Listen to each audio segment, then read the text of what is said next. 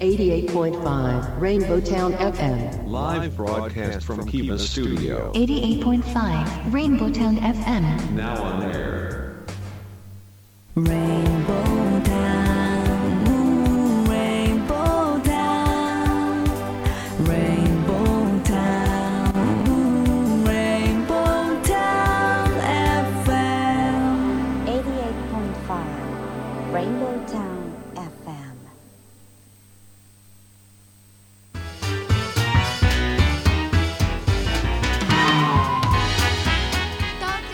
2000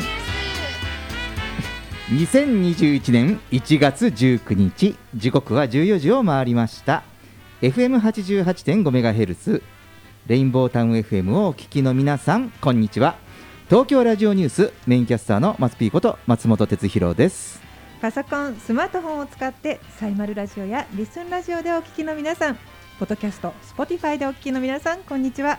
東京ラジオニュースナビゲーターの鹿島めぐみです。レインボータウン FM 東京ラジオニュース。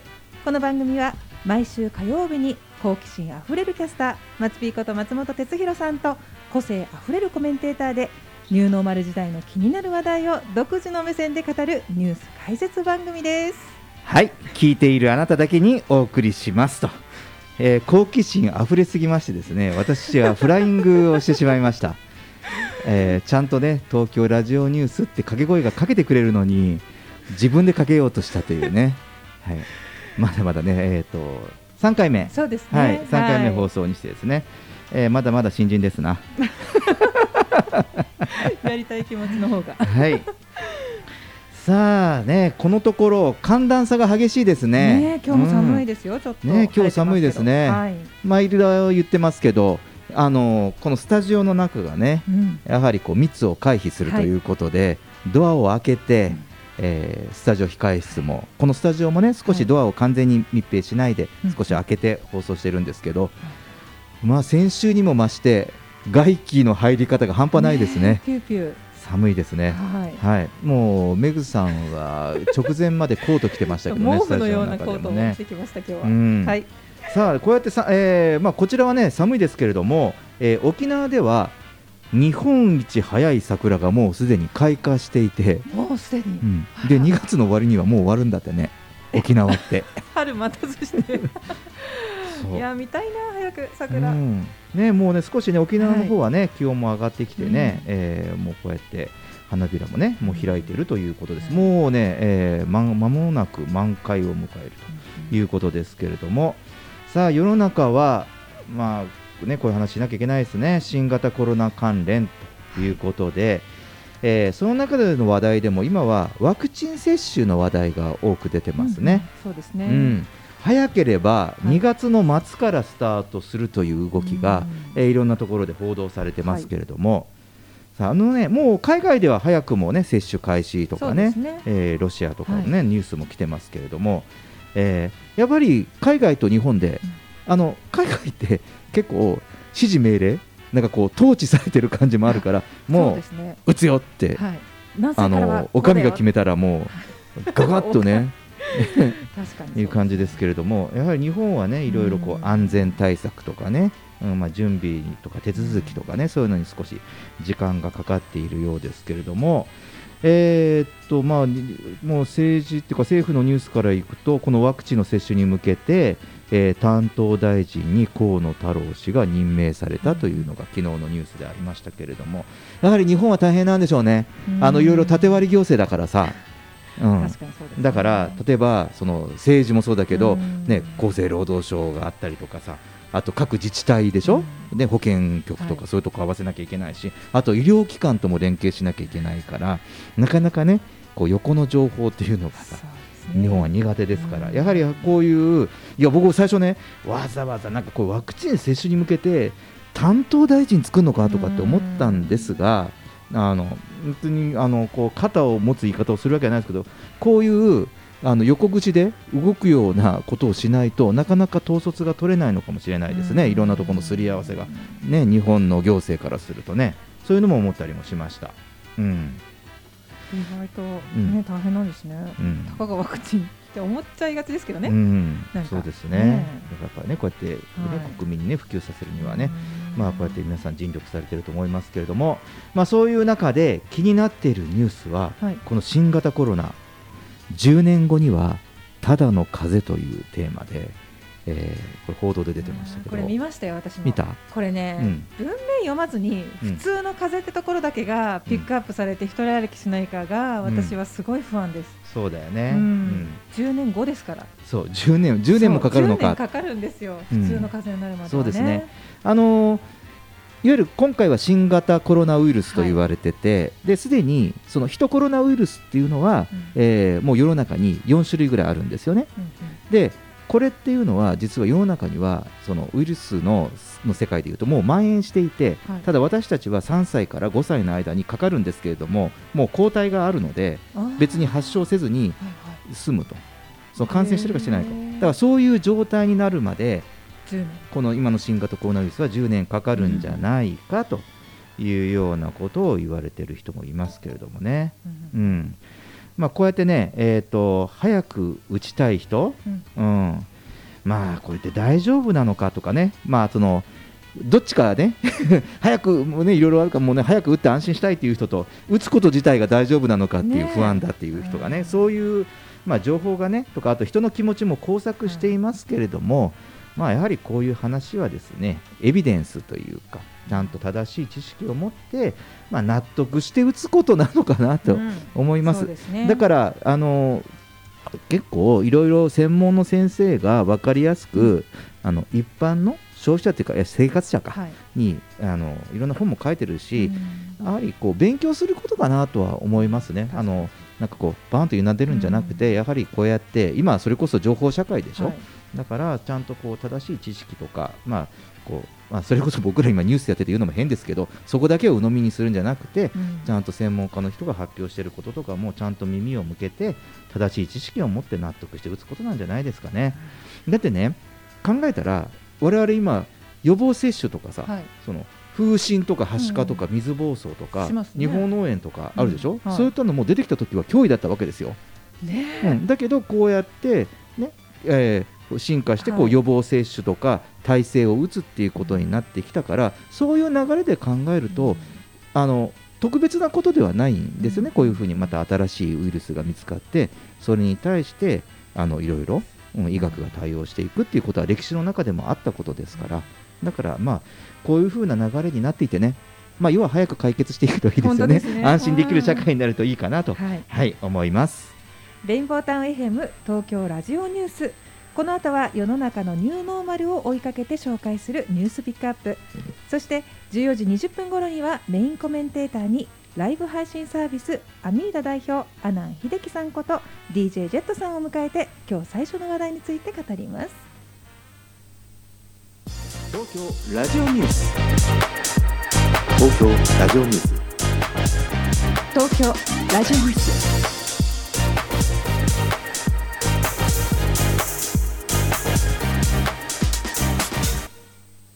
レインボータウン FM 東京ラジオニュース。このコーナーではマツピーが独自の視点で取り上げた話題を一言解説します。まずは世の中のニューノーマルを追いかけて紹介するニュースピックアップです。宮崎市のタイレストランムンチーズが宮古タクシーとタッグ。デリバリー需要をに応えています。東京以外の新成人の多くが車は生活に必要と回答。理想の車の条件はお金がかからない車。2021年の新潮流日常にちょっといい時間を作るための消費行動が増加の兆し。ちょっといいものを生活に取り入れたい人が63.9%福岡県の新型コロナウイルス感染症対策本部事務局に365回洗っても抗菌力が維持できるウイルス細菌花粉の侵入を防ぐ高機能エコマスクが寄贈されました。熱海で桜祭り。1月2月の催しは中止も。周辺の店では地元の人への集客に工夫しています。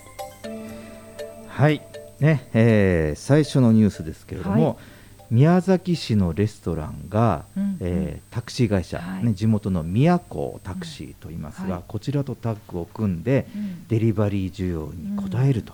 これいいですね。スこれいいですよね。うん。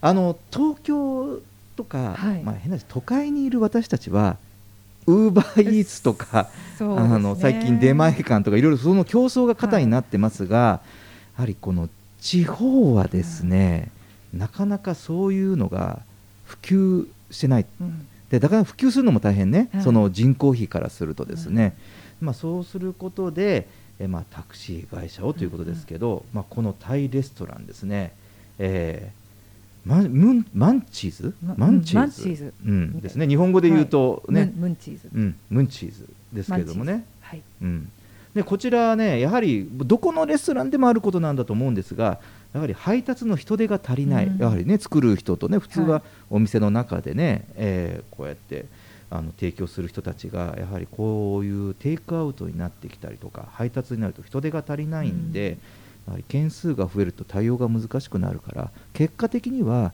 そんなに食数が出ていかなくなるから、こうね、売り上げもねこう作るわは配達するわになると大変で。でそうするとことで、まあ、タクシーがこの宮古タクシーさんはお使いタクシーというサービスを始めたらしいんですね。はいで片やタクシーはタクシーでこれねあのこのコロナ禍による時限立法で暫定的にちょっと法律が変わってるんですよ。はいあのタクシーの事業者も優勝優勝の貨物運送がこのコロナ禍の間いいですよっていうふうに法が改正になっていてはい。なので、まあ、そこを、ね、うまく、ねうんうん。あの活用して提携しているというニュースなんですけど、このニュースはあの宮崎から拾いましたけどですねなかなかあのその日本はい。全国地域にこの活用がうんうん。そんなまになかなかこう推進してなくて、はい。お互いにお店さんとタクシー会社さんのお見合いがうん。成立してないのが現状らしいです。ううん。ん、こういうふうにね取り上げたニュースはね拝見しましたけれどもね。なのでねあの、まあ、こういうねサービス、まあ、こういう取り組みですよね。地域を盛り上げる取り組みということで。でタクシーさんも大変ですもんね。なかなか今外出禁止とかこうなってるからね。くなかなか車がアイドルして、少ないですしうねん、動いてないかなと思いますので、これはなんかすごく、えー利用する人もタクシー会社さんもお店さんも、まあ、三方よしのモデルなんじゃないかなということですね。はい、で、えーもう一つは、えー車の話題、えーこれね注意して聞いてくださいね。東京以外の新成人。うんうん。62.2%が、えー車は生活に必要と回答ということなんですよね。うん、東京は？東京はね交通の便が良かったり、はい。あの交通の、まあ、仕組みがさ、うんうん。たくさんいろいろあるじゃない、はい。都心とかさ郊外とかでも。なので、えー特にこの地域に関してはですねやはり車の需要です、うん。であとはさらにもう一つはこのコロナ禍で、はい。地方は特に、えーもう車ニーズがぐわっと上がってるんですって。車の販売台数今すごいのよ。うん。あの特にあのワゴンとかその軽自動車とかという、うんその例えば地方にとっては、まあ、1台車があって2台目3台目っていうのが大体軽自動車とか、うん。ね、お母さんの車とかお姉ちゃんの車とか僕の車とかっていう、うん。そういう社会がね結構地方そういうの多くて僕のえあの田舎なんかもあの福岡なんかもそういう結構ケースが多いんですけど、なのですごい販売台数は上がっているということなんですよね。でただ、えー車をえ必要ですかというふうにこうやって答えた人が、まあ、結構多数を占めるんですが、えー車を持ってないというふうに答えている人も結構多くて。うん。でその背景はですね、えー持ってない第一位は経済的金銭的理由、ううん。んこれ半分以上。やはり高いですもんね。であともう一つはついで、まあ、僕の時代だと考えられなかったんだけど免許がないから それってのあ免許がないからね免許取りに行けばいいのにねっうん、て思っちゃいますけどそれもお金がかかるからなんですかね、うんそうですね、へらしいですよね。だからその車の、えーねこうまあ、こういう背景も、はい。まあ、ちょっと変わってきて、うん。でもう一つはその車に対する理想の条件というのもこれねアンケート結果ありましてね。でこれはい第1位はですねお金がかからない車が一番求められてます、多くの人から。だからあの我々が車をも免許を取ってはい。運転していた時代は、結構その実用性もさることながら、あの指向性、うん。あの見た目かことうかっこいいとスか、うんはい。やはりこう、ね、車で旅行したいドライブしたいとか、ーうん。とはちょっとね車のニーズがね変わってきている。うん。うん。どうなんでしょうね。カップルで車って言った時にお金がかからない車だよって言われちゃったらなんか寂しいで燃すけどね。費がとかねねねねこの車はかっこいいだろスポーツカーじゃなくていいだろこの車は燃費がいいんだぜ、ね燃費がいいよ。ってえー、すごいってなる時代も来るんですかね、うん。でもあのこれはその車に対する、まあ、我々こうニューノーマル時代のうん。トレンドというのを追っかけると、まあ、今後、えー車に対するニーズとかあと車社会とかあと車利用のサービスとかそういったものが変わってくる可能性がありますよね。そうですね、うん。ということでね、えーまあ、このね車は必要なんだけれども条件はお金がかからない車がトレンドになっているという話でした。えー、と3つ目ですね。3つ目はあこれはねあのメグさんと時々話していることですね。2021年の新潮流でちょっといい時間を作るための消費行動が増加、わかる。うん、わかる。ちょっといいものを生活に取り入れたいと、でこれはですねあのプレミアムモルツとか出しているあのサントリービール株式会社がはいメリハリ消費の意識調査ということで、えーニューノーマル時代の生活に与える影響についての調査結果なんですけれども、全国20代から50代の男女1000人を対象に、えー2021年ニューノーマル時代のメリハリ生活の実態についてのインターネット意識調査の結果なんですね。でこの結果ねちょっといいものを取り入れたい、はい。でも言ってますね。あのやはりこう自宅生活が多くなってちょっとワンランク上、うんうん。だからそれこそ、これなんですかね、そのサントリービールさんで言うと、あのモルツじゃなくてプレミアムモルツになったりとか、ワインもちょっとワンランク良くなったり、出かけないですからね、うん。いい経験を家でっていうふうに考えるとね、そうですね。ね。だからあのこう質感を求める動きが、あの世の中の、えー消費者、そのうん。生活必需品だけれども、えー安かろうの体質から、まあ、もちろんコストパフォーマンスがいいものは求められるとは思うんですが、ただ、質感を求める意識が高まっているということで、これもこれからいろんなものが、えー商品とかが作られる中で、えー注目される、まあ、一つの、えー目線というか角度が質感というのが挙げられるのかなというふうに思いました。はい。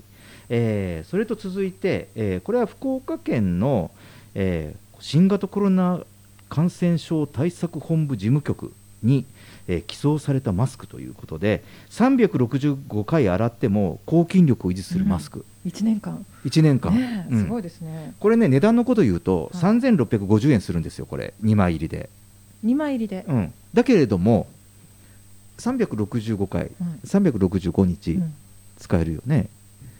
それと圧倒的にコストパフォーマンスいいですね。うん。うん、ただあの、まあ、これね、えーまあ、こういったものが、えー出てきてるんですが、あの最近ですねマスクの、えー普及とともに、えーマスクの品質、はい。性能というのが謳われています。そうですね、うん、あの実はね私たちも私と今日はメグさんは、えーこの、えーこれ実はその韓国製なんですけど韓国結構今マスクの基準がガーッと上がって厳しいらしくて、えー、70%がこのタイプの我々がし、うんつけているマスクをはい。しているということで、これちょっとサンプルで今つけてるんですけれどもいわゆるその医療関係者がつける N95 とかなんかこういうやつあの、うん。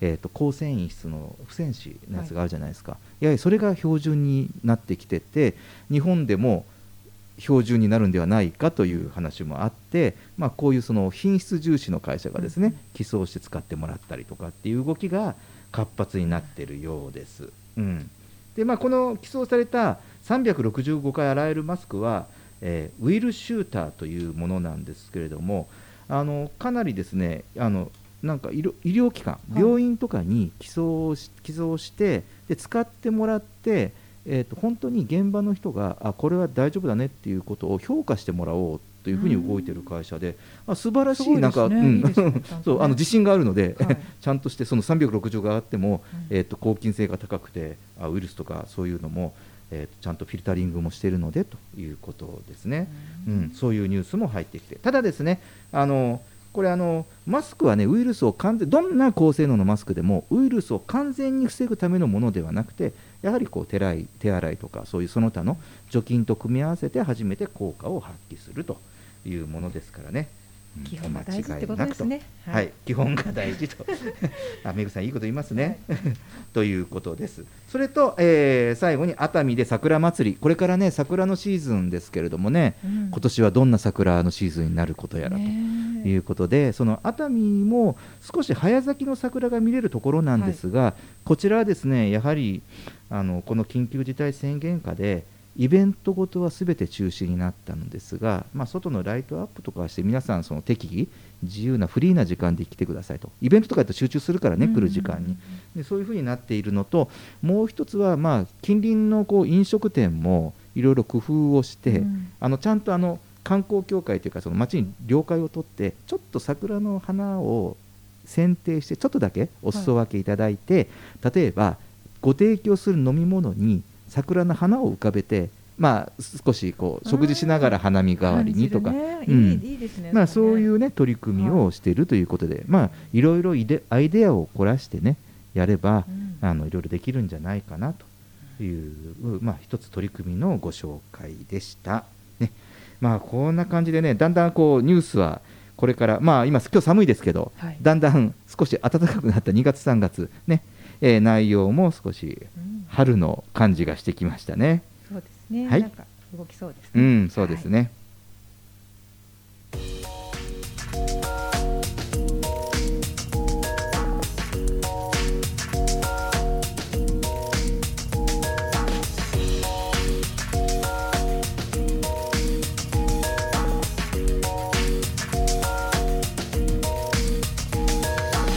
東京ラジオニュース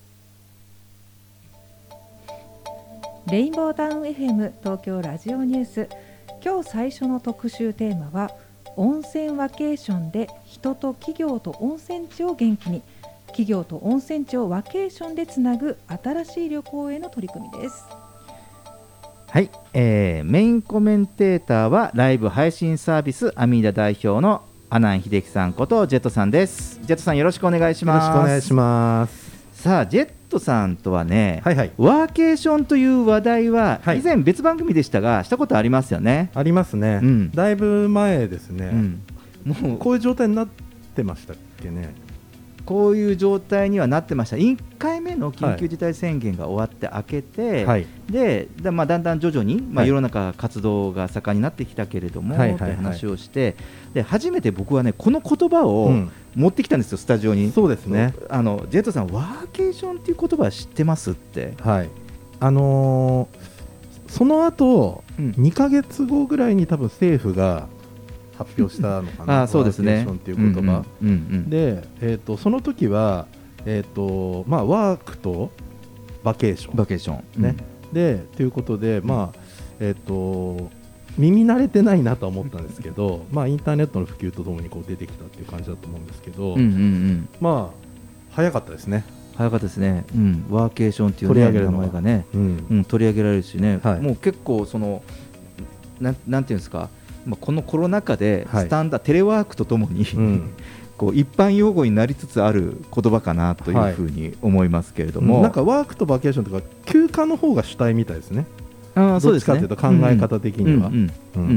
そうですね。はいで、えーこのですね、えー私の手元にそのビッグローブさんの資料がありまして、はい。先日ですね、このビッグローブ社長室の羽賀さんにお話を聞いてきたのおで、ー。ちょっとここから紹介しますとですね、はああのちなみに、はい。えー羽賀さんは、はい。えー温泉ソムリエマスターなので、はい。筋金入りのあの温泉好きなんですけれども、あの今回そのテーマにしていることが温泉ワーケーションなんですね。はい。うんでまあ、この取り組む背景というのが、うん。例えば BIGLOBE さんの場合ですと BIGLOBE さんはですねそもそもが宿泊予約の横断検索サービスはい。ですね、い、ろんな会社さんやられてますけど、はい。 BIGLOBE さんもそういう検索サービスを提供していてこれまでですね、まあ、いわゆる会社自体があの温泉ホテルとか、はい。温泉地とかとのその、まあ、連携があるんですよね。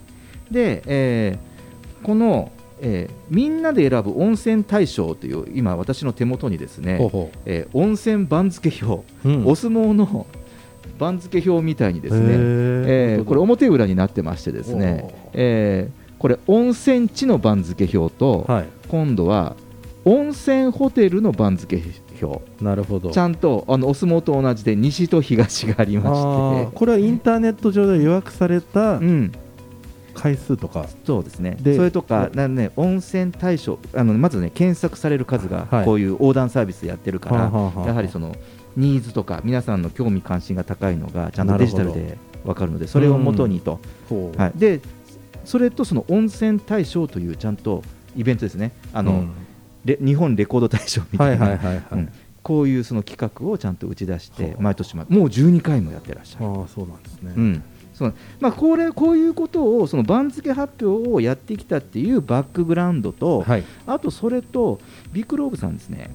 コロナ禍から今現在テレワーク9割実施、まあ、デジタル企業ですからテレワーク導入しやすいですよねはいはい業種的にもね、なんですがもう9割実施なんです、ううん。んえー私がインタビューした、えー、羽賀さんとあと,、えー、と入社2年目のですね下條さんっていう方ですね、はい。お話聞いた方々は、えー会社に行ったのは昨年は4回ですっておっしゃってました。おはい、4回。すごい。4回。4回ってすごいですね。4回って言ってました。はい。でまあ、そういうことで実際にやってみてですねテレワークの良いところとうん。反対に悪いところ、まずいことも浮き彫りになりましたと、うんでまあ、ざっと言うとまあ健康とかストレスとか、はい。まあ、そのコミュニケーションの取り方とか、うん。まあ、それが講じてその家庭でのトラブルといった範囲までですね まあそういうことがですね本当にあの、えー浮き彫りになったはい。そうなんですよ。うん。うん。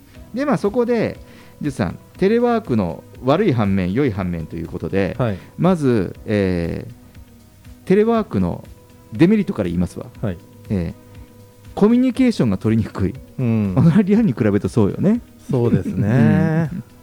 そう。これ感じてます？感じてます？今はい。あ今感じてますか、はい。あー。ね、あと健康上の問題、うん。えー運動不足、ストレス、うん。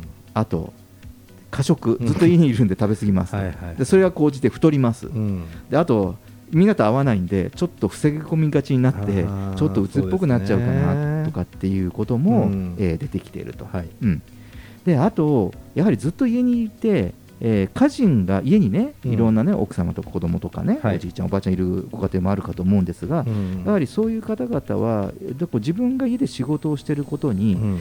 であの家族にちょっと負担がかかる、あうん。ね、そういうので、えーちょっとトラブルになったりするっていうケースも、えー実際にあるそうです。あなるほど。うん。えーまあ、かたや反対にテレワークのメリットということで、えー通勤移動の苦痛から解放されたと、これ一番大きいですよね、はい。うん。そして生産性が向上したらしいです。ほうほう。うん、こうもうねあの反対に、うん。えー離れている分ちゃんとあの仕事をしたかっていうちゃんとその報告とかいついつまでやるとかって言ったところがあのなんかいろんなことが入ってできませんでしたって言いにくくなってうん。かえってあのその自分のミッションを遂行するにははい。集中できるようになりましたとうん。いうふうなことをおっしゃってましたね。うん。えーそれと今度は反対に家族との時間が増えたと。うん。いうこともこれもメリットなんでしょうね。これなんかメリットとデメリット見ると、うん。なんか同じことを両面あるんだなっていうのがすごい、あそうですね。ね。うんうんうん、多分まあ家族の時間なんていうのは一番ね、えー 増えてよかったっていう人と、うん。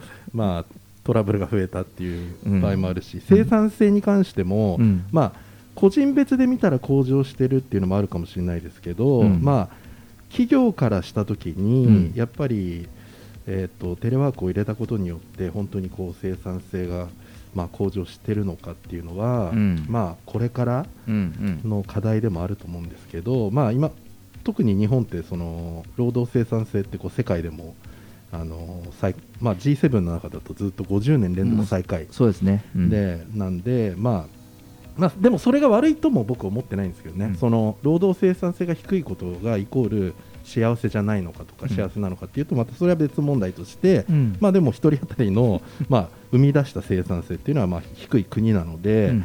まあ、それがさらに、えーまあ、低くならないかとか、まあ、向上するためにどうしたらいいのかっていう方には必ずマインドは向くと思うんで、うんうん。まあ、このテレワークとか、うん。あの先ほどのワーケーションっていうのはうん。すごいいい、えー方向には向かうんじゃないかなと思いますね。そうなんですよね、はいでそのこのねテレワークに求められることが起点となって、はい。やはりそのテレワークと対面ワークのハイブリッドの活用ですね、うんはいはい。これあの、えーまあ、従業員さんの業務内容によってもいろいろ、これはもういろんなケースがあるかと思うんですが、はい。ただやはり両方、うん。ハイブリッドで活用していくことと、うん。もう一つはやはりその先ほど言ったそのテレワークのネガティブ面ですね、うん。えーそれを打ち消す新たな施策っていうのがうん。求められることで、やはり従業員同士の絆の維持だったりとか、まあ、先ほども言いましたけど、家族トラブルなどの人間関係の保全と、うん。あとやはりテレワークをすることによって、えー健康問題、まあ、そういうを解決できるというような、まあ、そういう観点で見た新たな打ち手としてですね、うんうんうん。えーまあ、この本題の温泉ワーケーションが効果的ではないかということなんですよね。そうですね、うん。なんかワーケーションって、まあ、最初の頃ってやっぱりなんか、えー否定的なイメージも、うんうん。なんか休暇とうんうん。仕事の区別がつきづらいとか、まあ、あったんですけど結局こうやって見てるとマインドの問題がすごい大きいんで どうこうなんて言うんだろう、えー前向きに捉えるかっていうのがポイントになってくるのかなっていう感じですようんね。うん。うん。はい。そうですよね、うん、あのこのね温泉ワーケーションの良さについてですけれども、これあの、温泉地でワーケーションすると、うん。仕事のアフターアフターじゃなくて、はい。あの仕事の休憩時間とか、うん。リフレッシュタイムに一っ風呂浴びれる、もちろん仕事の後にも温泉入れるんですけれどもね、うん。これ結局仕事とうん。好きなことの組み合わせをするっていうのが多分ポイントだと思うんですけど、うん。まあ温泉嫌いな人がとかって結構あんまり聞かないうん。で、日本人にとってはなんか結構やっぱお単純に温泉好きな人が多くて、うんえー嫌いな人は少ない。で家族と一緒一緒に行った時も温泉行きたくないっていううん。反対意見が少ないうん。から、まあ結構なんて言うんだろう。メジャーに捉えられやすいのかなっていううん。部分はありますね。そうですね。はい、温泉国ですしね。日本そうですそうなんですよ、はい。うん、であとは、まあ、こうやって温泉ワーケーションにすると、まあ、いわゆる平日に連泊できるので、うん。まあ、混まないし、うん。今、密の回避とかっていう観点からしても、はい。まあ、安全ではないかと。うんいうことですよね。はいはいそれとあともう一つは、もともと日本って当時文化っていうのも方あるわけで、はいうん、いろいろこうね、不調温泉療養っていうのもあるわけですよ。そうだねうんまあ、そうすることをその入れることで、まあ、その治療だけじゃなくてその健康うん維持、健康増進ということで、まあ、特に今、この感染防止っていうことで、免疫力アップも謳われてますから、この感染症に備えた予防策ともなるのではないでしょうかということです。でやはりさっき、ジェットさん言いましたけど、その家族旅行って大大概温泉地行ってますよね。そうです。まあまああ僕家族いないんでちょっとわかんないですけど、そうみたいですね。うん、あと社員旅行とかもほら国内の社員旅行は温泉がないほら海外でいろいろビーチに行こうっていう会社もね、はい。あったし僕も行きましたけどでも大体国内で行くと温泉どこの温泉地かでやって、うん。みんなで行って宴会やったりとか、してましたよね、うん。なのでやはりこうやってこうチームとか家族のこう絆の回復とか、ううんんまあ、そういうことでその頑張っている人たちへのご褒美だったり、はい。こうパートナーへの感謝という意味も込めて、まあ、うん。こういうものを実施していく、自分のビジネススタイル、ライフスタイルの中に入れていくっていうのはどうかなという話なんですよね。はい。うん、でそしてこの温泉ワーケーションなんですけれども、まあ、これもビジネス、はい。ビジネスモデルというかこういうそのこの事業スタイルっていうのも注目してまして、はい。この温泉ワーケーションはこうニューノーマル時代の散歩よし、うん。うんの共存共栄の事業モデルというふうにして、うん。えー今提案、はい。提唱されようとしています。でこれは社員にとってはストレスレス。うん。で、えーまあ、非日常で発想転換して知的生産性がうん。向上できるんじゃないでしょうかと、うん。うん。いろんなアイデアも、はい。うん。ね、で企業さんにとっては健康経営、うん。最近言われますね。あの経営の一つのアイテムとして。やはりはい。健康経営っていうのを、うん。いやあの経営の施策の中に入れてますかって、はい。ね、あの経営者の方にも問われてますけど、まあ、えー福利厚生の充実だったり社員の働きがいとか、うん。えーそれとかその会社への帰属意識の向上ですよね、はい。うん、うちの会社こういうことやってくれて、うんうんうん。好きだなってうちの会社いいよとかっていうね。やはりなんかそういうことが、うん。まあ、その意識向上ね、はい。まあ、もう経営力も向上するということとそれと今度は温泉地です、うん。うん。温泉地は企業こういうふうにすると企業からお客様が一定数来れるようになりますから、うん。安定した観光地への来客が可能になってきます、うんなので平日の閑散時期の活性化だったりとか、デイユース。そうですねデイユース。で普通だったら個人旅行だったら会社の休暇とかもあるから1泊2日とかでもだから大体ベースは1泊2日になったりとかしますけれども、やはりこういう形でいくと連泊ニーズね連泊することが可能になりますからあのここはそうですね。ね。すごいいいですね、うん。土日でこう結局混んじゃうっていうとね、うんうん。あまり3密の回避っていう意味で見ないですけど、そうん。うん。の平日ああ空いてるところでやるっていうのはいいですよね。うん。はいそうなんですよね、はい。なので、まあ、この温泉地の、まあ、経済活性が向上するということで、この社員、企業、温泉地の三方よしのうん。共存共存共栄の事業モデルになるのではないかと。はい。はい。これね企業がうん。どれぐらいそのワーケーションっていうのはいいのかっていうのを、うん。例えばこれコストがまたかかるわけうんうん。ですよね、うん。温泉でやるってことは宿泊のお金がかかったり、うん。でも、まあ、ちょっと計算してみたんですけど、えー、と例えば坪坪3万円ぐらいのうん。オフィスに、うんうん。まあ、1000人1人一人当たり、まあ、1坪ぐらいとして、まあ、そうするとオフィスに3000万円ぐらい毎月うん。家賃でかかると。うんうんでそれを例えばこうじゃあもうヘッドオフィスもうテレワークでうん。もう主体にしていくからもうオフィスもう都心じゃなくていいよね、うんうんうん。丸の内じゃなくていいよねと。でまあちょっと田舎の方でちょっとしたちっちゃいヘッドオフィスに変えようと。でその代わりこの3000万円を、うん。えー、とこういう一人一人の、えー働き方の方に投資しようってなった時に採算が合うかどうか。うんっていうふうに考えると、まあ、うん。あの考え方によっては あの結構面白いかなとは思いましたけど、ちゃんと考えないと、うん。ただコストゾーンになっちゃうんでこれも、うん。うん、なんかよく考えないといけないかなと思います。もうね事前にすり合わせもせず、はい。あの本番でこの話してますけど、はい。まさにおっしゃる通りなんですよ、はい。あのこのビッグローブさんとはい。お話ししたときに、はい。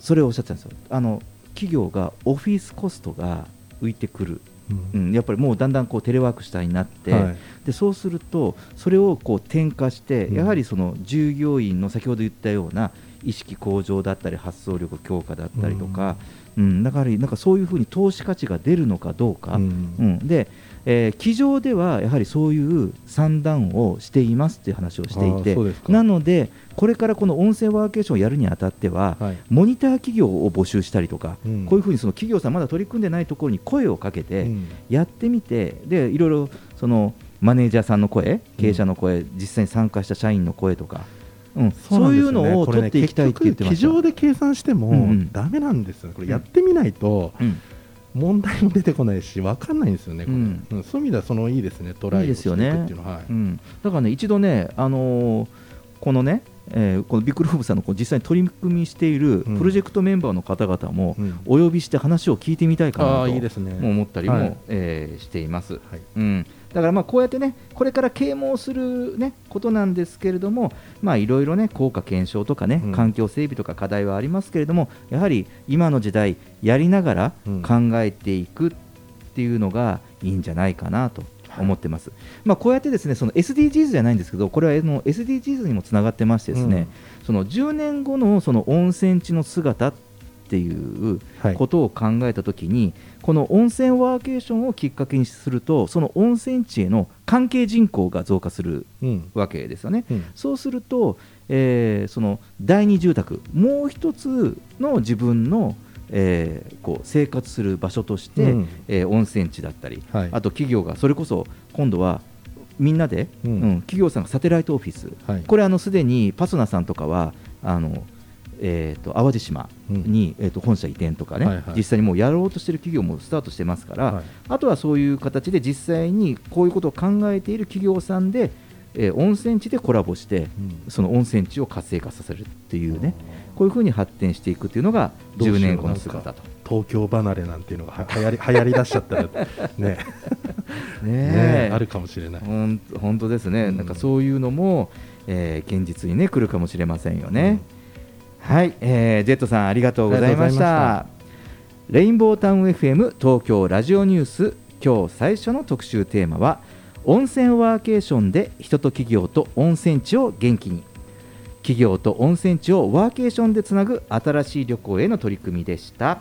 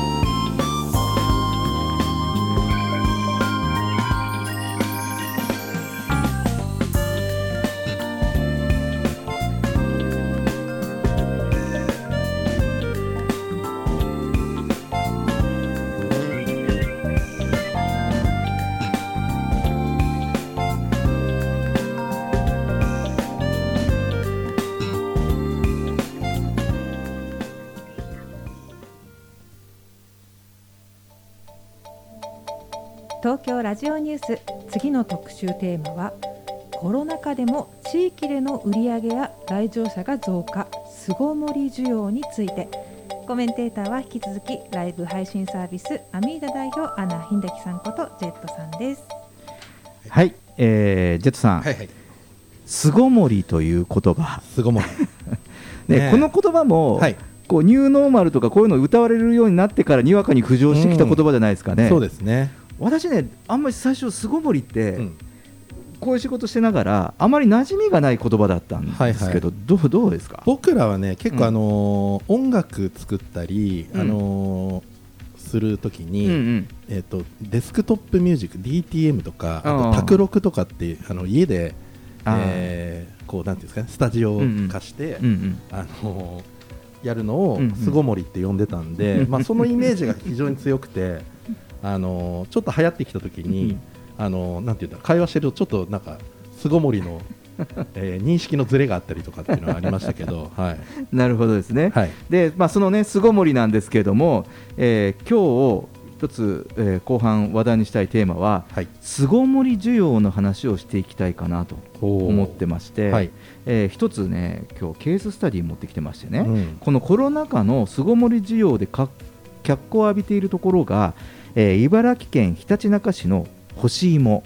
干し芋。好きですか干し芋？干し芋大好きですメグさん好きですか？大好き。うん女性のお芋女性好きですよね女性のお芋好きだもんね。ホクホク系ね。うん、そうですね。この、えーこの巣ごもり需要でですね、茨城県はこの生産量日本一を誇って茨城県民のソウルフードと呼べるものが干し芋らしいんですよ。でこの干し芋が脚光を浴びてましてですね、うん。えーこの、えーまあ、健康食品という印象が高いこの干し芋なんですけれども、まあ、これがね、えーまあ、農家をですね、まあ、いわゆるリモート収穫とかね、ほえーこういう農家も現れたりとか、うんえーまあ、消費者のニーズに応えてきたことが功を奏している感じなんですよね。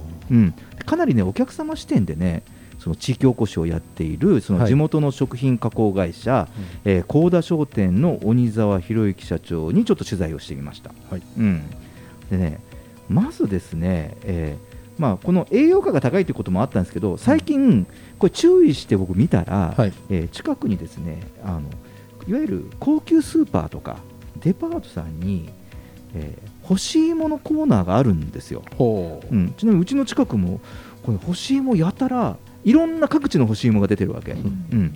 だから欲しいもブームなのかなとかって思っていたら、うん。まあ、実際に出荷も例年の3割増しにおろしてるそうなんですけれどもこれねあのほらテレビのいろんな各県をご当地紹介する番組あるじゃないですか。ありますね。うん。あれで特集されたり、はい。それがきっかけで今度はやはりネットの方でも、うん。えーインターネットとか SNS の PR の効果が高いと、はあなるほうん、いうことらしいんですよね。でね実際にここはねそれこそライブ配信サービスをやっている、えージェットさんにはね、はい。ちょっと興味深い話かもしれませんけれども、どはい。えーもう一つがね VR お VR で芋掘り体験っていうのをやってるんです。はいはいはい、うん。でこれはだからその加工会社の方からこれお話を聞いて教えてもらったんですけど、生産している側、はい。ね、これはこの地元では、えー深作農園さんというところが、うん。えーこのお芋を生産しているらしいんですけれども、昨年の11月から、はい。やはりもう、まあ、コロナになってからですね、うん。えー VR 仮想現実のさつまいも掘り体験を開始していると。でこの VR の動画は、えーネットでさつまいもを注文した人に、えー URL を送信すると、うん。まあ、サンプル映像も YouTube でちょっと出てはいるんですけどもね、はい。うん。でえーパソコンとかスマートフォンで芋掘りを疑似体験、あと360度カメラで撮影したりするんですって、うん。専門家から見たらどうですか、これ？まあこれでも生ではなくてあの映像を普通あれですよね。VR 動画を見るっていうね。そうそうそう、はいはいうんでスマホとか専用ゴーグルを操作したら、はい。その芋畑、はいはい。芋畑にいるような感覚を。なるほどね。で周りに掘ってる人がいるのをこういろんな角度から見るみたいな感じですかね、なるほど。でもねこれはあのこれがね僕実際にちょっとサンプル動画見たんですけど、まあ本当手作りなんですよ、はいはいはい。あのあのジェツさんたちみたいにプロが作った動画とはちょっと違いましてね、はいはい。なんですけど、うん。えーやはりこれが話題になってるん。です、もう巷の、うん、話題になっていてこれまでのオーダーがここ、え1か月から、まあ、1か月半ぐらいでうん。数十件にはもう上っていると。うね、ん、いうことですね。でやはりそのコロナ禍で容易に外出できない人も多いので、うん。VR なら場所とか季節に関係なく芋掘りを楽しんでもらえるということで、えーやってますと。ただまあこういうふうに取り組んでますけどお芋の品質も確かで、うん。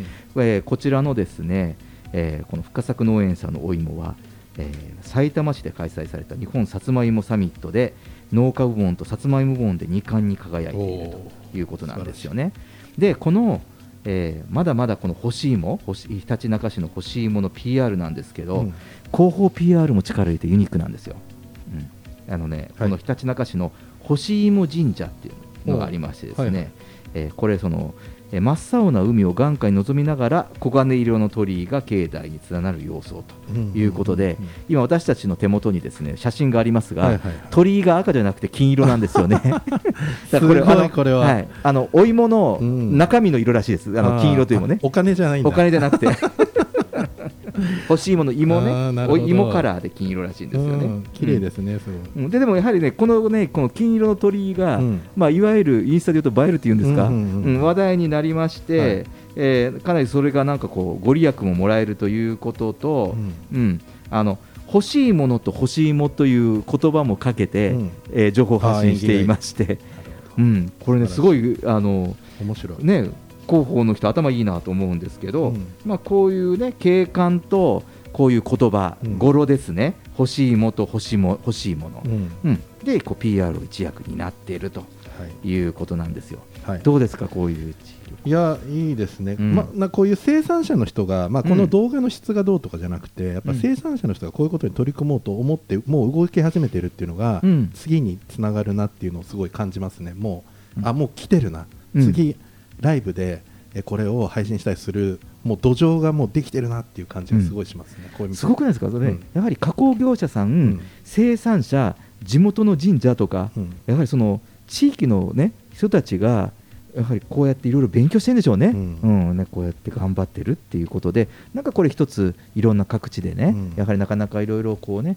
えー地域のね、えー地域おこし大変な思いされてるかもしれませんけど、ヒントになればと思います。はい、はいジェットさんありがとうございました。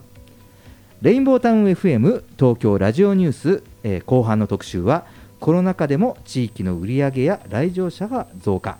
巣ごもり需要でした。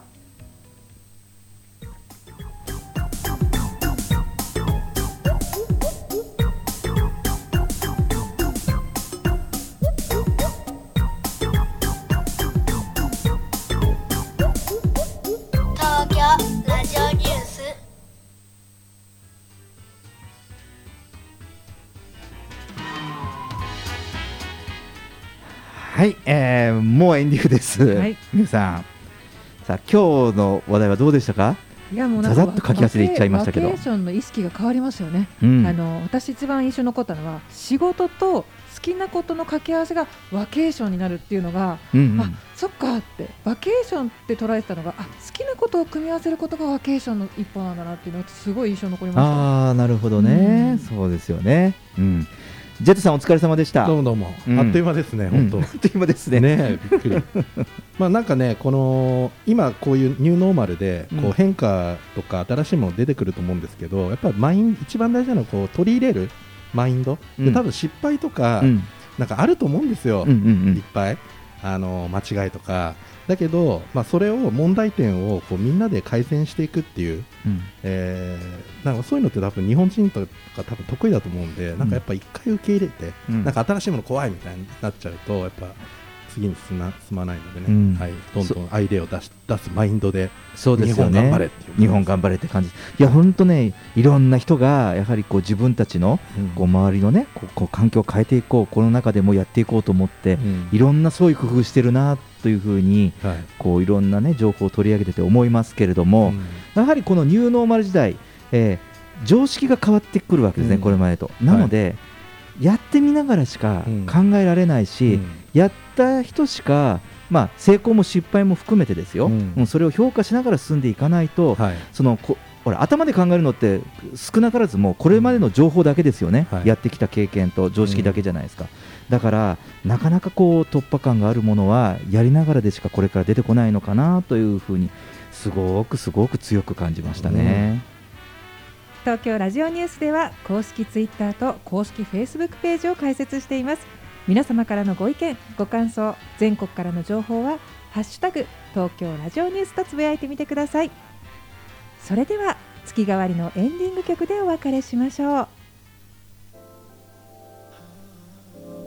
1月の曲は DJ 音楽プロデューサージョー小川とシンガーで作詞家のマサヤからなる音楽デュオ MJ で月と太陽です。